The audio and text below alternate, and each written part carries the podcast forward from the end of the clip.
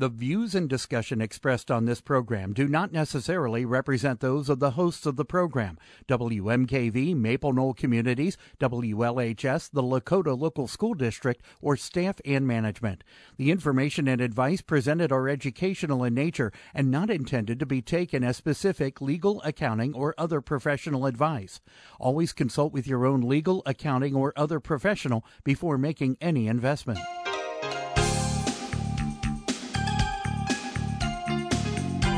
Welcome to Real Life Real Estate Investing, a show to help you gain financial freedom by investing in real estate.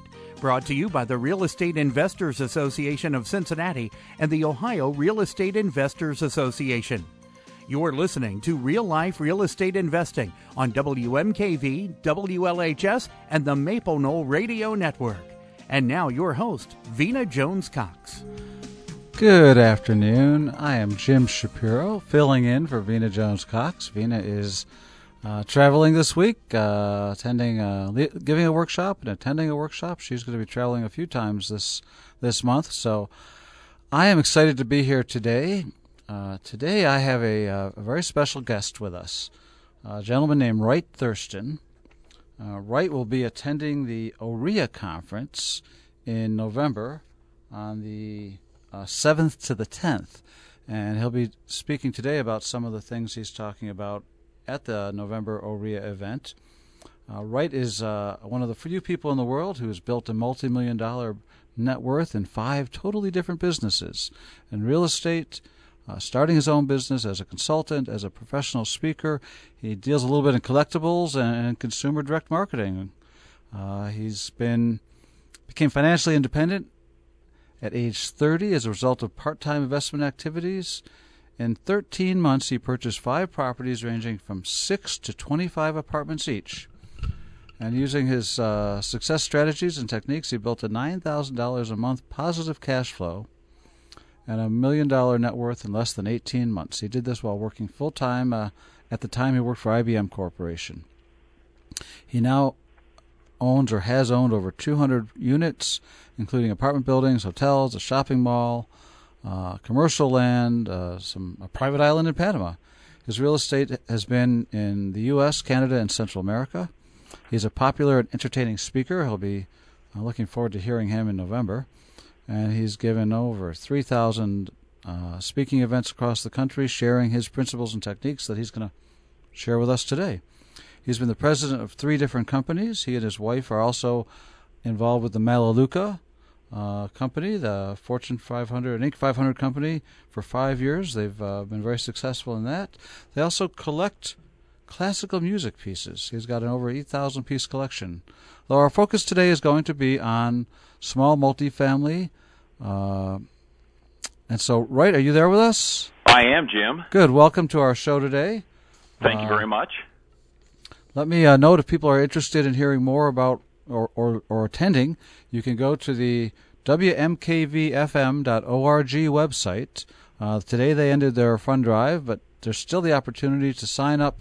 If you join WMKVFM, you'll be given free two free tickets to the OREA conference, the, the 2013 National New Real Estate Strategy Summit at the Great Wolf Lodge in Cincinnati, Ohio, November 7th to 10th.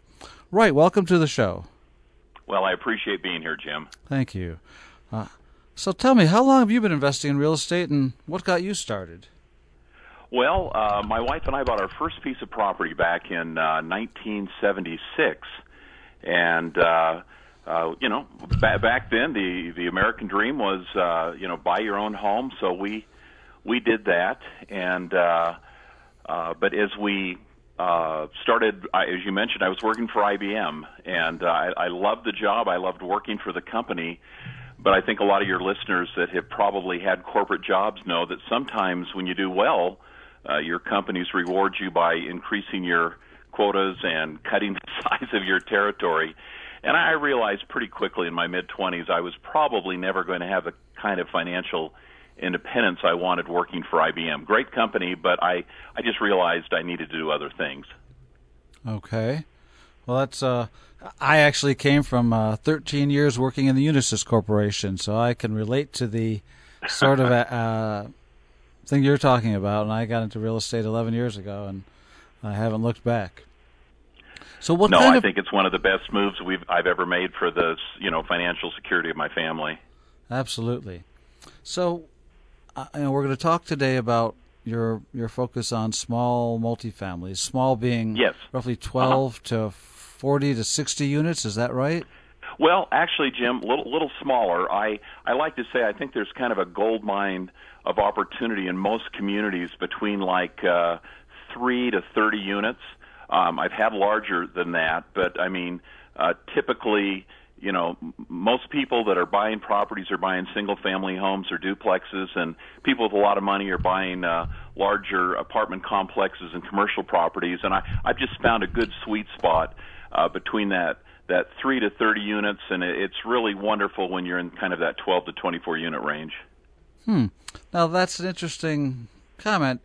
As I've uh, been involved with my own real estate, and I've heard a lot of people talk about multifamily, and especially some of my local associates who are in the apartment association who like the big ones. They like the hundred unit plus, uh, and then a lot of people talk about the single family for the for the advantages it offers.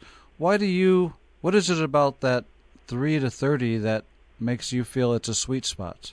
Okay. Um, and Jim, maybe I can back up and tell you why I even started getting into multi units. Uh, when I started with my job with IBM, uh, I was given an assignment up in Alaska, and it was during the Alaskan pipeline days. And at that time, it made Alaska uh, and especially the Fairbanks area one of the most expensive real estate marketplaces in the in the world. I mean, it was more expensive than Tokyo and London and New York and L.A. And the few people that ventured up to Fairbanks to give seminars or to teach were primarily talking about single family homes. The problem was in that marketplace, any single family home you could buy, uh, it had a negative cash flow. And I, I was looking to have less negative cash flow in my life, not more. And so it was sort of just by accident that I I stumbled into the the, the multi units. I mean, one of the great advantages, and I, I think there's like a, a, eleven or more, but one of the the real wonderful advantages is that uh, um, there's less competition. Uh, people are either really focused on uh, you know foreclosures and fips, flipping or or whatever as it relates to single family homes and uh, and like you said, your friends, boy, good for them having a hundred units. I mean, that would be fantastic because once you've got your management system in place, that that would be wonderful in terms of cash flow and having other people help you with the day to days. But I I primarily, Jim, I often will speak to what I would call uh, newer to intermediate investors who who have some properties but they're frustrated because they don't have any cash flow and they want to get into something that they'll manage themselves that will give them cash flow, and that's why I call that uh, that that area, that three to thirty units, kind of a sweet spot. All right. I'll come back to some questions about that management issue. Let me ask you a question about how do you find those properties? What's your strategy for finding in that sweet spot? Well, as you and I were actually discussing the other day, Jim, uh, a lot of the strategies that that I've used to find the apartments that I've purchased are basically the same ones you've used for single family homes. I think in the beginning I did ones that are going to be kind of real estate 101 for everyone. I I joined uh apartment owner groups long before I owned any apartments. And I got involved with home builder associations and I I tend to injure myself when I use tools, but I wanted to be around men and women that built things for a living. Uh, because I figure at some point in time they might have some inventory they can't sell fast enough. Um, I made it a habit every day to look at all the local uh, newspapers. And and one of my favorite things in the early years is after targeting an area I wanted to invest in I would just get in my car and drive up and down streets sometimes looking for the obvious signs of mismanagement. Which are? Oh well I mean, you, we've all driven by properties where we just kind of groan inside, or we don't even want to go near it because you know the the, the grass overgrown. It, it needs paint. There's uh, uh, sometimes there's cars out on cinder blocks. Um, it, it just doesn't have any curb appeal, and and so right off the bat, that's telling me that either the the the owner is an absentee owner, maybe possibly lives out of the area or state. Uh, tells me who's ever managing it for him has lost control of it, and these are all indications that they they might be uh, you know willing to negotiate on the property. Okay. Now, what's your strategy, and and how does it working in that that multifamily? Where really you're now talking, well, at least once you get four unit and up, commercial and not residential from a financing perspective. What is your typical experience, and, and what do you teach uh, people to do as far as financing when you're talking a, a four? Sure, and, and Jim, if? I ever get too long-winded on any of these uh, answers, you just cut me off. But it's changed so much from when I started in in in '76. Um, one of my primary responsibilities with IBM is I handled the financial institutions.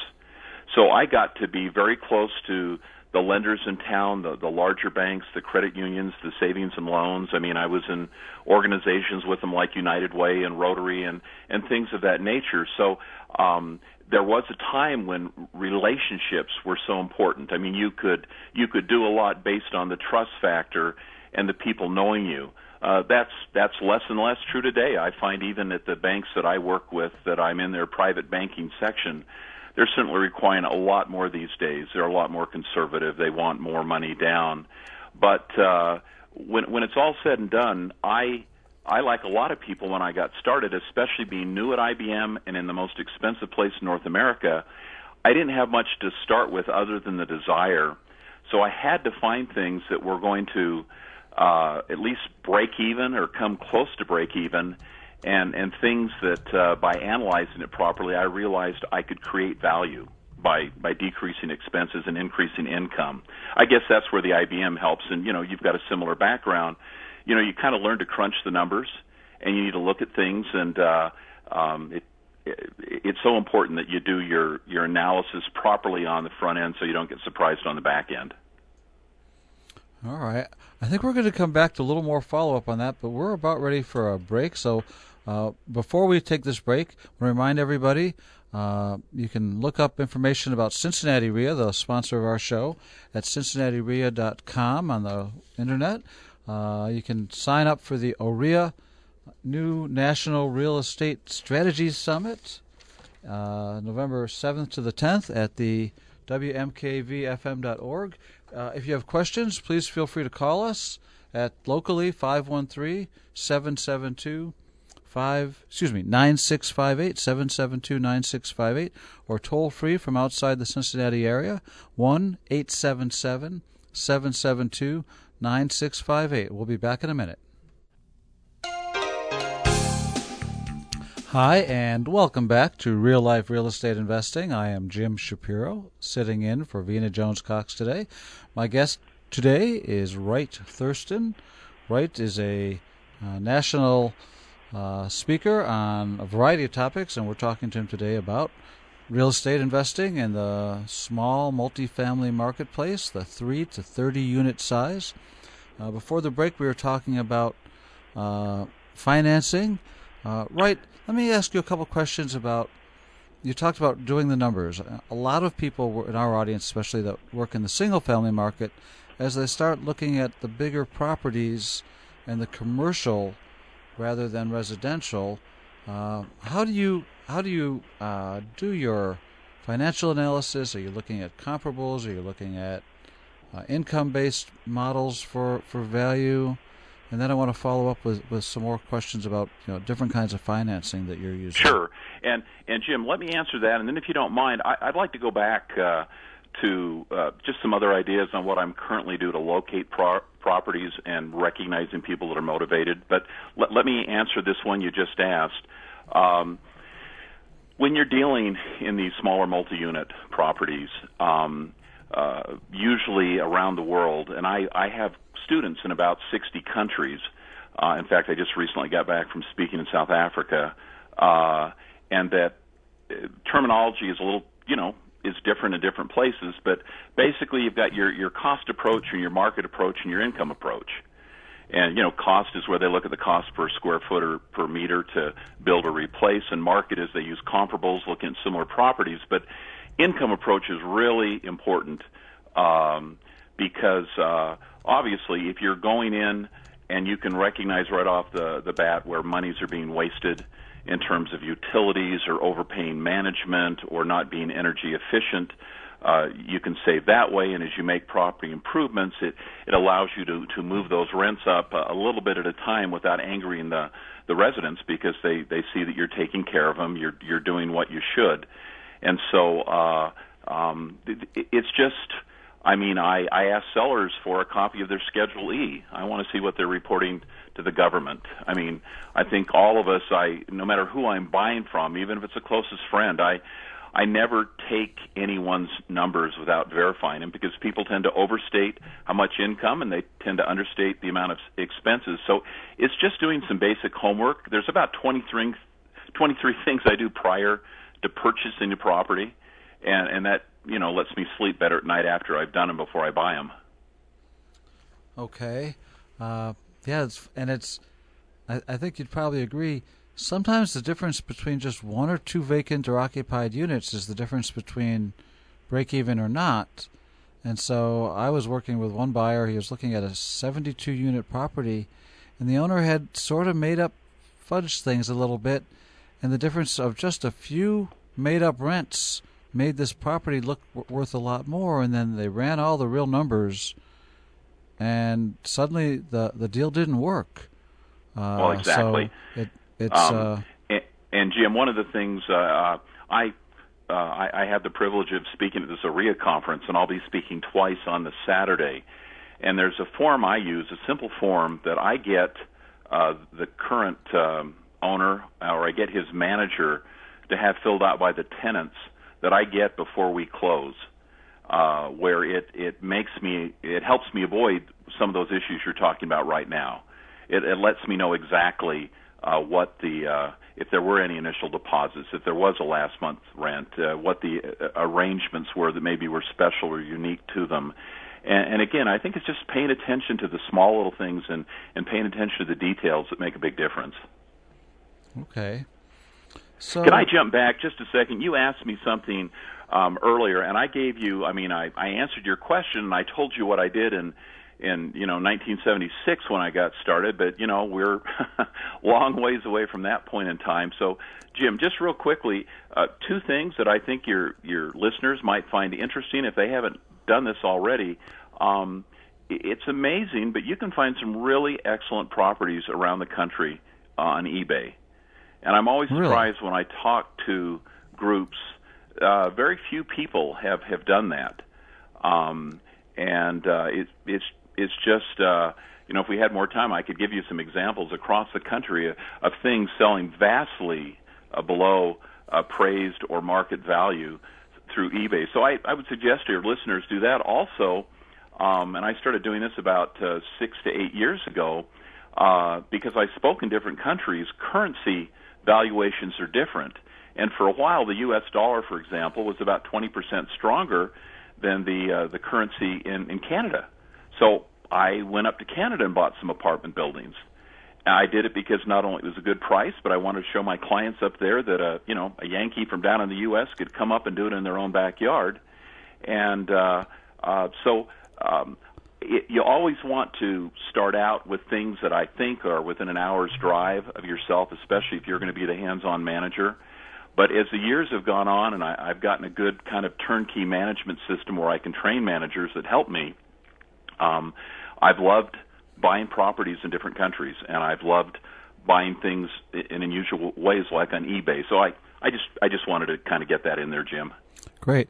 Uh, before we go on, I've got a caller from San Antonio, George. Great. Welcome to Real Life Real Estate Investing. Hi. Good to have you speaking today. Uh, our local uh, Investors Association suggests trying to go after uh, larger multi-units, 50 and higher, because they have a management team there on site often, and and they say, well, that makes it a whole lot easier, and they say, go after that. What do you think? Oh, George, I no, I I agree completely. And by the way, I just I I recently was living outside of Dallas in the Fort Worth area for three years, so I Uh, Texas is a great area, and it's a it's a good area for for multi units for sure. In fact, uh, some of my most successful clients are in the in the Houston area and and down not too far from where you are. And no, I agree completely. Uh, but George, let me just put it back on you. Let's say someone in your club has never bought a piece of real estate before or never been involved with multi units. Do you really want them jumping in with 50 units as their first project? I mean, I I wanted I, I guess because I, I did it myself in my part time while I was working my IBM job. I wanted to start smaller, get a feel for it, and I gradually moved up. Uh, the largest property I've ever had is 69 units. Uh, it's not that I was opposed to getting 100 units, but it just never kind of worked worked out in the areas that I was looking at. But no, I don't I don't think that's bad advice at all. But again, you're surrounded in a club You've got people there that are at all different levels, people that can help you that have have done it before. You've got coaches and mentors. And so, no, 50 units makes a lot of sense for those very reasons. Management people, maintenance people, people that can take the burden from you. I guess I was addressing to Jim, uh, George, uh, those people that are, are getting started are going to be doing a lot of themselves initially. And I just didn't want to have them bite off more than they could chew at the beginning. Okay, I understand. Thank you. You bet, George. Thanks for calling in. Before we go on, I, I want to remind everybody uh, you can call, you can email in questions at askvena at gmail.com, askvena at gmail.com, and we we welcome uh, more callers at uh, 772 9658. Uh, so, that management issue, one of the reasons that some people shy away from this size is uh, it's it's not big enough to really support a, a full management staff, like the like George was saying, uh, when you're dealing with a a 20 unit building, how do how do you approach or how do you recommend a new investor who's getting involved approach the management uh, of 20 units in a case good, like that? Good, good question, Jim. And if you don't mind, I'm going to start even smaller. Um, when I initially was buying three or four unit uh, buildings, I would I would find the tenant that I thought was you know most respected and most presentable. I'd ask him if he'd like a discount on his rent and if he would be willing to be an assistant manager and uh, take some few phone calls and do some things maybe in the later evening hours. And uh, that worked out very well. And when I started moving up to uh, probably about eight units or more, uh, then I could find someone not for completely full rent, but you could compensate someone quite a bit more um, and I, ideally, I, I like to get couples where one had, you know, some bookkeeping talents and the other had some fix-it skills. You like to look for that combination for sure. And then as I got into the 20 unit range, I mean, it just it does get better as it gets larger. More people think more units, more work, and there is more work, but there's more people to delegate the work to. So when you start having 20 units, you, you've got a full-time manager, you've got an assistant manager, you've got a, a part-time maintenance person. So, I mean, uh, great things happen with 20 unit buildings. The cash flow's nice, the depreciation's nice, the potential increase the value. Uh, I, again, I did. I don't teach Jim on anything I haven't done myself, and I was the hands-on manager probably for about the first uh, seven to ten years of investing. Even though I had people on site, I was overseeing them because I wanted to make sure, you know, from my IBM background, that, that we were checking off all the correct things and we had a good system in place. I think I want to come back to that question about systems, but let me ask you a couple more questions uh, about the the kinds of properties you're looking for before we go into more detail on the systems. Are there things that would keep you from buying a property? Are there things that you particularly like? Are there things you particularly don't like? Uh, unit mix, location, garages, swimming pools. Uh, give me a little bit of input on on those sorts of factors. What what are the the key selection criteria?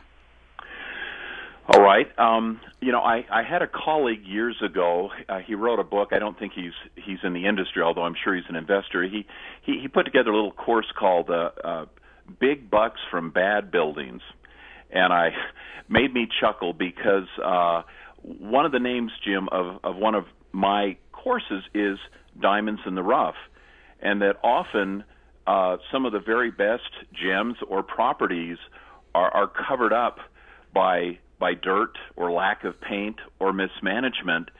And so I I've kind of put together what I call a four-part property improvement program where you've got to first of all, you know, get your own attitude right. You've got to you've got to realize that uh, the, the key to being successful in this is having a good program to deal with the tenants and the toilets. And people, no one wants to really manage, but you've you've got to you got to have the right attitude.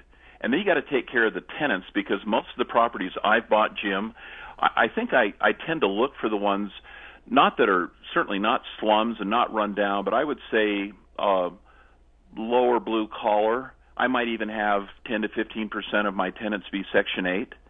Um, I mean, good, good, solid, hardworking folks uh, who aren't afraid to, you know, change a light bulb themselves or or do something. Um, uh, so I, I I look for properties a little more older that need a little more maintenance because I can do more with the valuations. Now, you asked me about swimming pools and whatnot. Uh, that's that's an area that, of course, as George mentioned earlier, if you're getting up to 50 or 100 units, you're probably going to have a pool, especially if you're in a warm weather area like Texas. But boy, really important to have good insurance and gates and procedures and policies because uh, you know tragic if uh, a small child or, or someone got in there unattended. So uh, I I myself have tended to stay away from swimming pools. But again, if you're looking at larger units, you'd almost have to in this day and age to be competitive. But that that would be a scary thing. I almost had we have a we've had a pool at a lot of our homes, and I almost lost one of my kids about 12 years ago when when some Boy Scouts using the pool forgot to shut the door and a little baby crawled out there. So pools are one thing that that make me nervous, but uh, I think the more nice features that you have for people, maybe uh, maybe game rooms, uh, uh, places where people can interact, a clean and pleasant laundry room environment. Uh, so, so people are wanting to spend more of their money on site rather than going elsewhere. Okay, good input. All right, we're about ready for another break, so we'll be back in a couple minutes.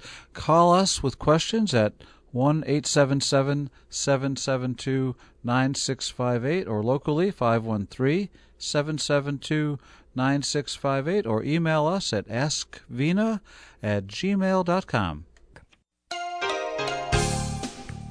Hello, and welcome back to Real Life Real Estate Investing. I am Jim Shapiro, filling in for Vena Jones Cox.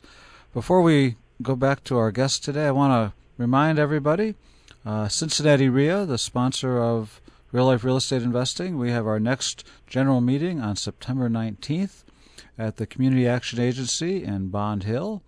Uh, we've got three uh, different topics going on that night. The first one for new investors is how to build the team you need, uh, how to put together the right group of professionals to help you find deals, close your deals, and keep your business running. The active investor for experienced uh, folks is uh, one of our board members, How I Buy Rentals Without Using My Own Money, talking about real hands on experience he has with creative finance. And then at 7.30 in the main meeting, uh, one of uh, the REIA vendors is going to be talking about, he's a property, he's an engineer, excuse me, building engineer, and he's going to be talking about how to recognize and avoid fatal conditions in properties. I can tell you I have gone to a lot of properties with my clients to look at, and knowing how to find the things that will be potentially devastating, uh, whether it's foundation cracks, uh, collapsing retaining walls. You miss a $20,000 retaining wall because you're focused on the inside and not the outside. And then in five years, you get a letter from the city that you need to rebuild a wall. That is not a fun deal. Uh, our Matt will be talking about the most common hidden problems that investors miss. So join us at Cincinnati REIA at uh, Community Action Agency on September 19th. Uh, back to our guest today, uh, Wright Thurston, who will be joining us at the National New Strategies Summit for Real Estate Investors and Landlords in Cincinnati on November 7th to the 11th. Uh, the Great Wolf Lodge. We're going to have some wonderful speakers at that event. In addition to Mr. Thurston, uh, Loral Langemeier will be our keynote speaker, talking about uh, her her subtitles, The Millionaire Maker. And then we're really excited to announce that Michael Gerber uh, the author of the E Myth and the E Myth Revisited. He will be our banquet speaker. He spoke to us a few years ago. Uh, he is a dynamite speaker talking about how to avoid the entrepreneurial mistakes that so many investors, so many small business owners make. Uh, the E Myth is a multi bestseller on every list, and we are really excited to have Mr. Gerber joining us again. So, back to uh, our guest today, Wright Thurston. Uh, we're talking about small multifamily, 3 to 30 unit size. Uh, we've been talking a little bit about the management and how to find them. Uh, Wright, you've told us that you own property in different cities. and I yes. think you said you start out, you recommend starting out someplace within an hour of where you are? Oh, uh, of course. It's always easiest, especially if you're the one doing the work, to have it, you know, within a reasonable driving distance. But uh, after uh, Jim, I initially bought those five apartment buildings in my first uh, 13 months of doing this. Uh, my my work with IBM took me 2,500 miles away from those properties, so I really quickly had to kind of implement a long distance management strategy. And, and again, because I had done it and I was now capable of hiring good people that I could report with, this was long before we had computers and all the software wonderful things that we have now. And and once I realized that I could manage things 2,500 miles away, I thought, well, I probably can manage some things outside of the United States and find some things at discounted prices. And so that's sort of the path I took. Okay. Uh, what would you say are the top three skills someone who wants to be making money in properties like this should should have or should develop? I had to pick three.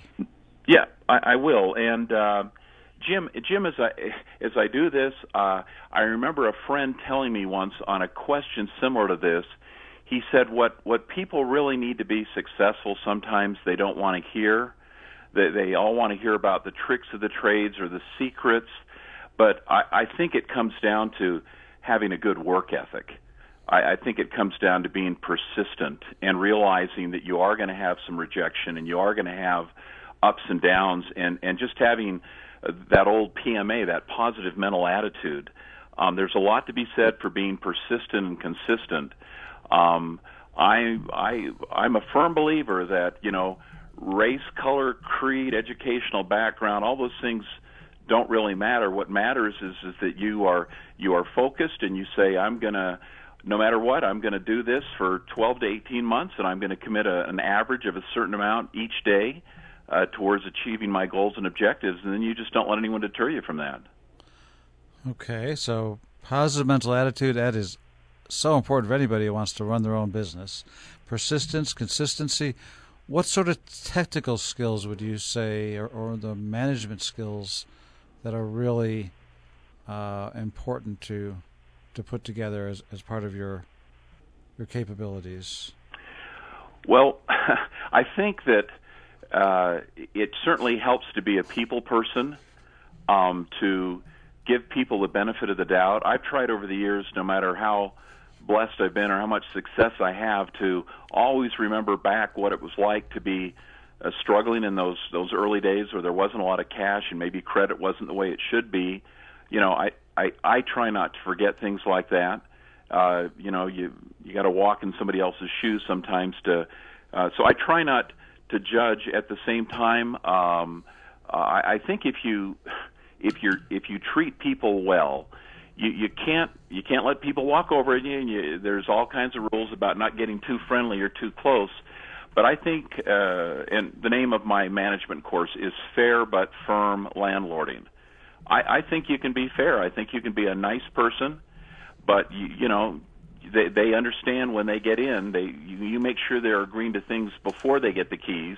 You know when they sign the contract, and uh, I just try to never run my real estate as a hobby. Because you know, if you run something as a hobby, you're going to get a hobby check, and if you run it as a business, you're going to get a business check. So I try to take what I learned from IBM and what I learned from other I had a lot of people coach and mentor me that were local apartment owners in the community that I started in. Very grateful. They would let me get carpet remnants from them. They would let me get extra paint at discount. They would, they would even come in initially and show me how they would redo an apartment quickly in a day or two. And so, um, and and then you need to express gratitude and appreciation. But I, I fully acknowledge that I had a lot of people that were great to me, and I think when you've been blessed, you need to pay it back and and, and help others as well. That's a that's a wonderful suggestion. I, I think that is really uh, I agree with that 100%. Let me go back to a subject we talked a little bit about earlier. Let's bring up the subject of systems. Uh, you've I understand you're a proponent of checklists and systems. Yes, and, and, and Jim, I think I think it's because my dad uh, was an, a, a Naval Academy, an Annapolis graduate, uh, a career pilot for the Navy, and I, I just heard so many stories where Dad would tell me that there are so many checklists and guidelines that aviators uh, and pilots go through before they ever get into the plane. And when people try to take shortcuts and they don't check off everything properly, that's when you not only can hurt yourself but hurt others. And so I have tried to have various checklists. Uh, again, the first book I ever wrote was called The Seven Step Checklist for Successful Investing. And I just, after I bought those five properties in 13 months, I went back to my journals and my notes and I basically just wrote something for my kids so they could see later on what their mom and I did long before they could remember any of this and the hours we put in and what it took. And I, I had a checklist for how to locate bargain properties. And I had a checklist for, uh, you know how to recognize motivated sellers and what you do before you buy a property and and just so on and so forth the systems that acronym if you break it down the s y s t e m um, I've always liked to say those six letters stand for save yourself time energy and money and I believe that people that have systems and checklists have a better chance of being successful as someone once said that wealthy people use systems and broke people don't. So, I, again, I guess it's my IBM background. I've always tried to have a checklist. I've always had to have systems because after I I had my success in real estate, I thought I wonder if that systems approach would work in an entirely different, unrelated business, and and it did, and not just once for me, but five different times in unrelated businesses. So I'm a huge component of people uh, having a good be it a checklist, a system, whatever, so that they make sure they're they're dotting all the i's and crossing all the t's. So these are also some of the the items you're going to be talking about at the OREA event. Then you're you're you've got some classes and and and tools on these subjects. Is that right? Oh well, and absolutely. And I, I Jim, I'm enjoying being on this, but yeah, my intent when I'm in OREA is, you know, I, I want to. I'm going to start out by telling people of my clients in 60 countries, the ones that have been most successful, there there were kind of five things all of them did. I mean, I've done surveys on this. Again, it's my IBM background, and I'm going to talk about all of those the seven steps on the seven ch- step checklist, and I'm going to talk about the the 11 reasons why I think multi units and initially because George is in at San Antonio. And it looks like he and his group can start off with 50, but I I usually make my new brand new students promise me that they're not going to go too big too fast. Uh, and so that's why I, I you know I talk about that uh, three to thirty units and and just again I had so many people help me when I got started and I remember one said to me hey I'll teach you everything I know but when you get successful you just can't kick back you need to turn around and help others and so I, I think if you've had good coaches and mentors, you need to do that same role yourself and help others as well.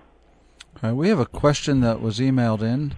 Uh, goes back to some of our topic earlier about when buying your apartments, how do you go about securing funds for updating units and complexes? So I would say, uh, rather than the purchase side, how do you keep having the the funding so you can go in and do the upgrades so that you can make the the value improvements that you talk about? Um, every property varies, of course, but I'll tell you some things I've consistently tried to do. Um, and again, this may be different for someone listening in, in Florida. I was up in uh, Alaska, so Florida is more concerned about air conditioning. I'm more concerned about heating in those Alaskan winters, and so I knew I would I would lose a lot if my properties weren't energy efficient. And so I made sure very quickly I would look around for any local or state uh, grants that were offered. And uh, uh, I can remember on the first uh, 24 unit building I bought, I was able to get a grant, a free grant I didn't have to pay back that allowed me to put uh, brand new heavy duty insulated doors front and the back of each apartment, better windows, you know, double pane, triple paned, that just really cut down my heating bills. Um, I, I again, not always possible. I realize in, in the early goings, but I try to to set up, if I could, lines of credit or even Jiffy loans. Um, I never want to advocate uh, people, you know, charging more than they have the ability to pay back. But you know, I definitely put some things on credit cards initially to not to buy the property, but to do the improvements. You got to do the improvements. And uh, and I had a rule, Jim, that even when we refinance properties, because at a certain point in time, as I increased the the, the net operating income, and you know, I was and the bankers could see I had more cash flow I would take monies out, but when I took the monies out, I, I wasn't going on trips to Hawaii or anything. I was putting them back into the properties.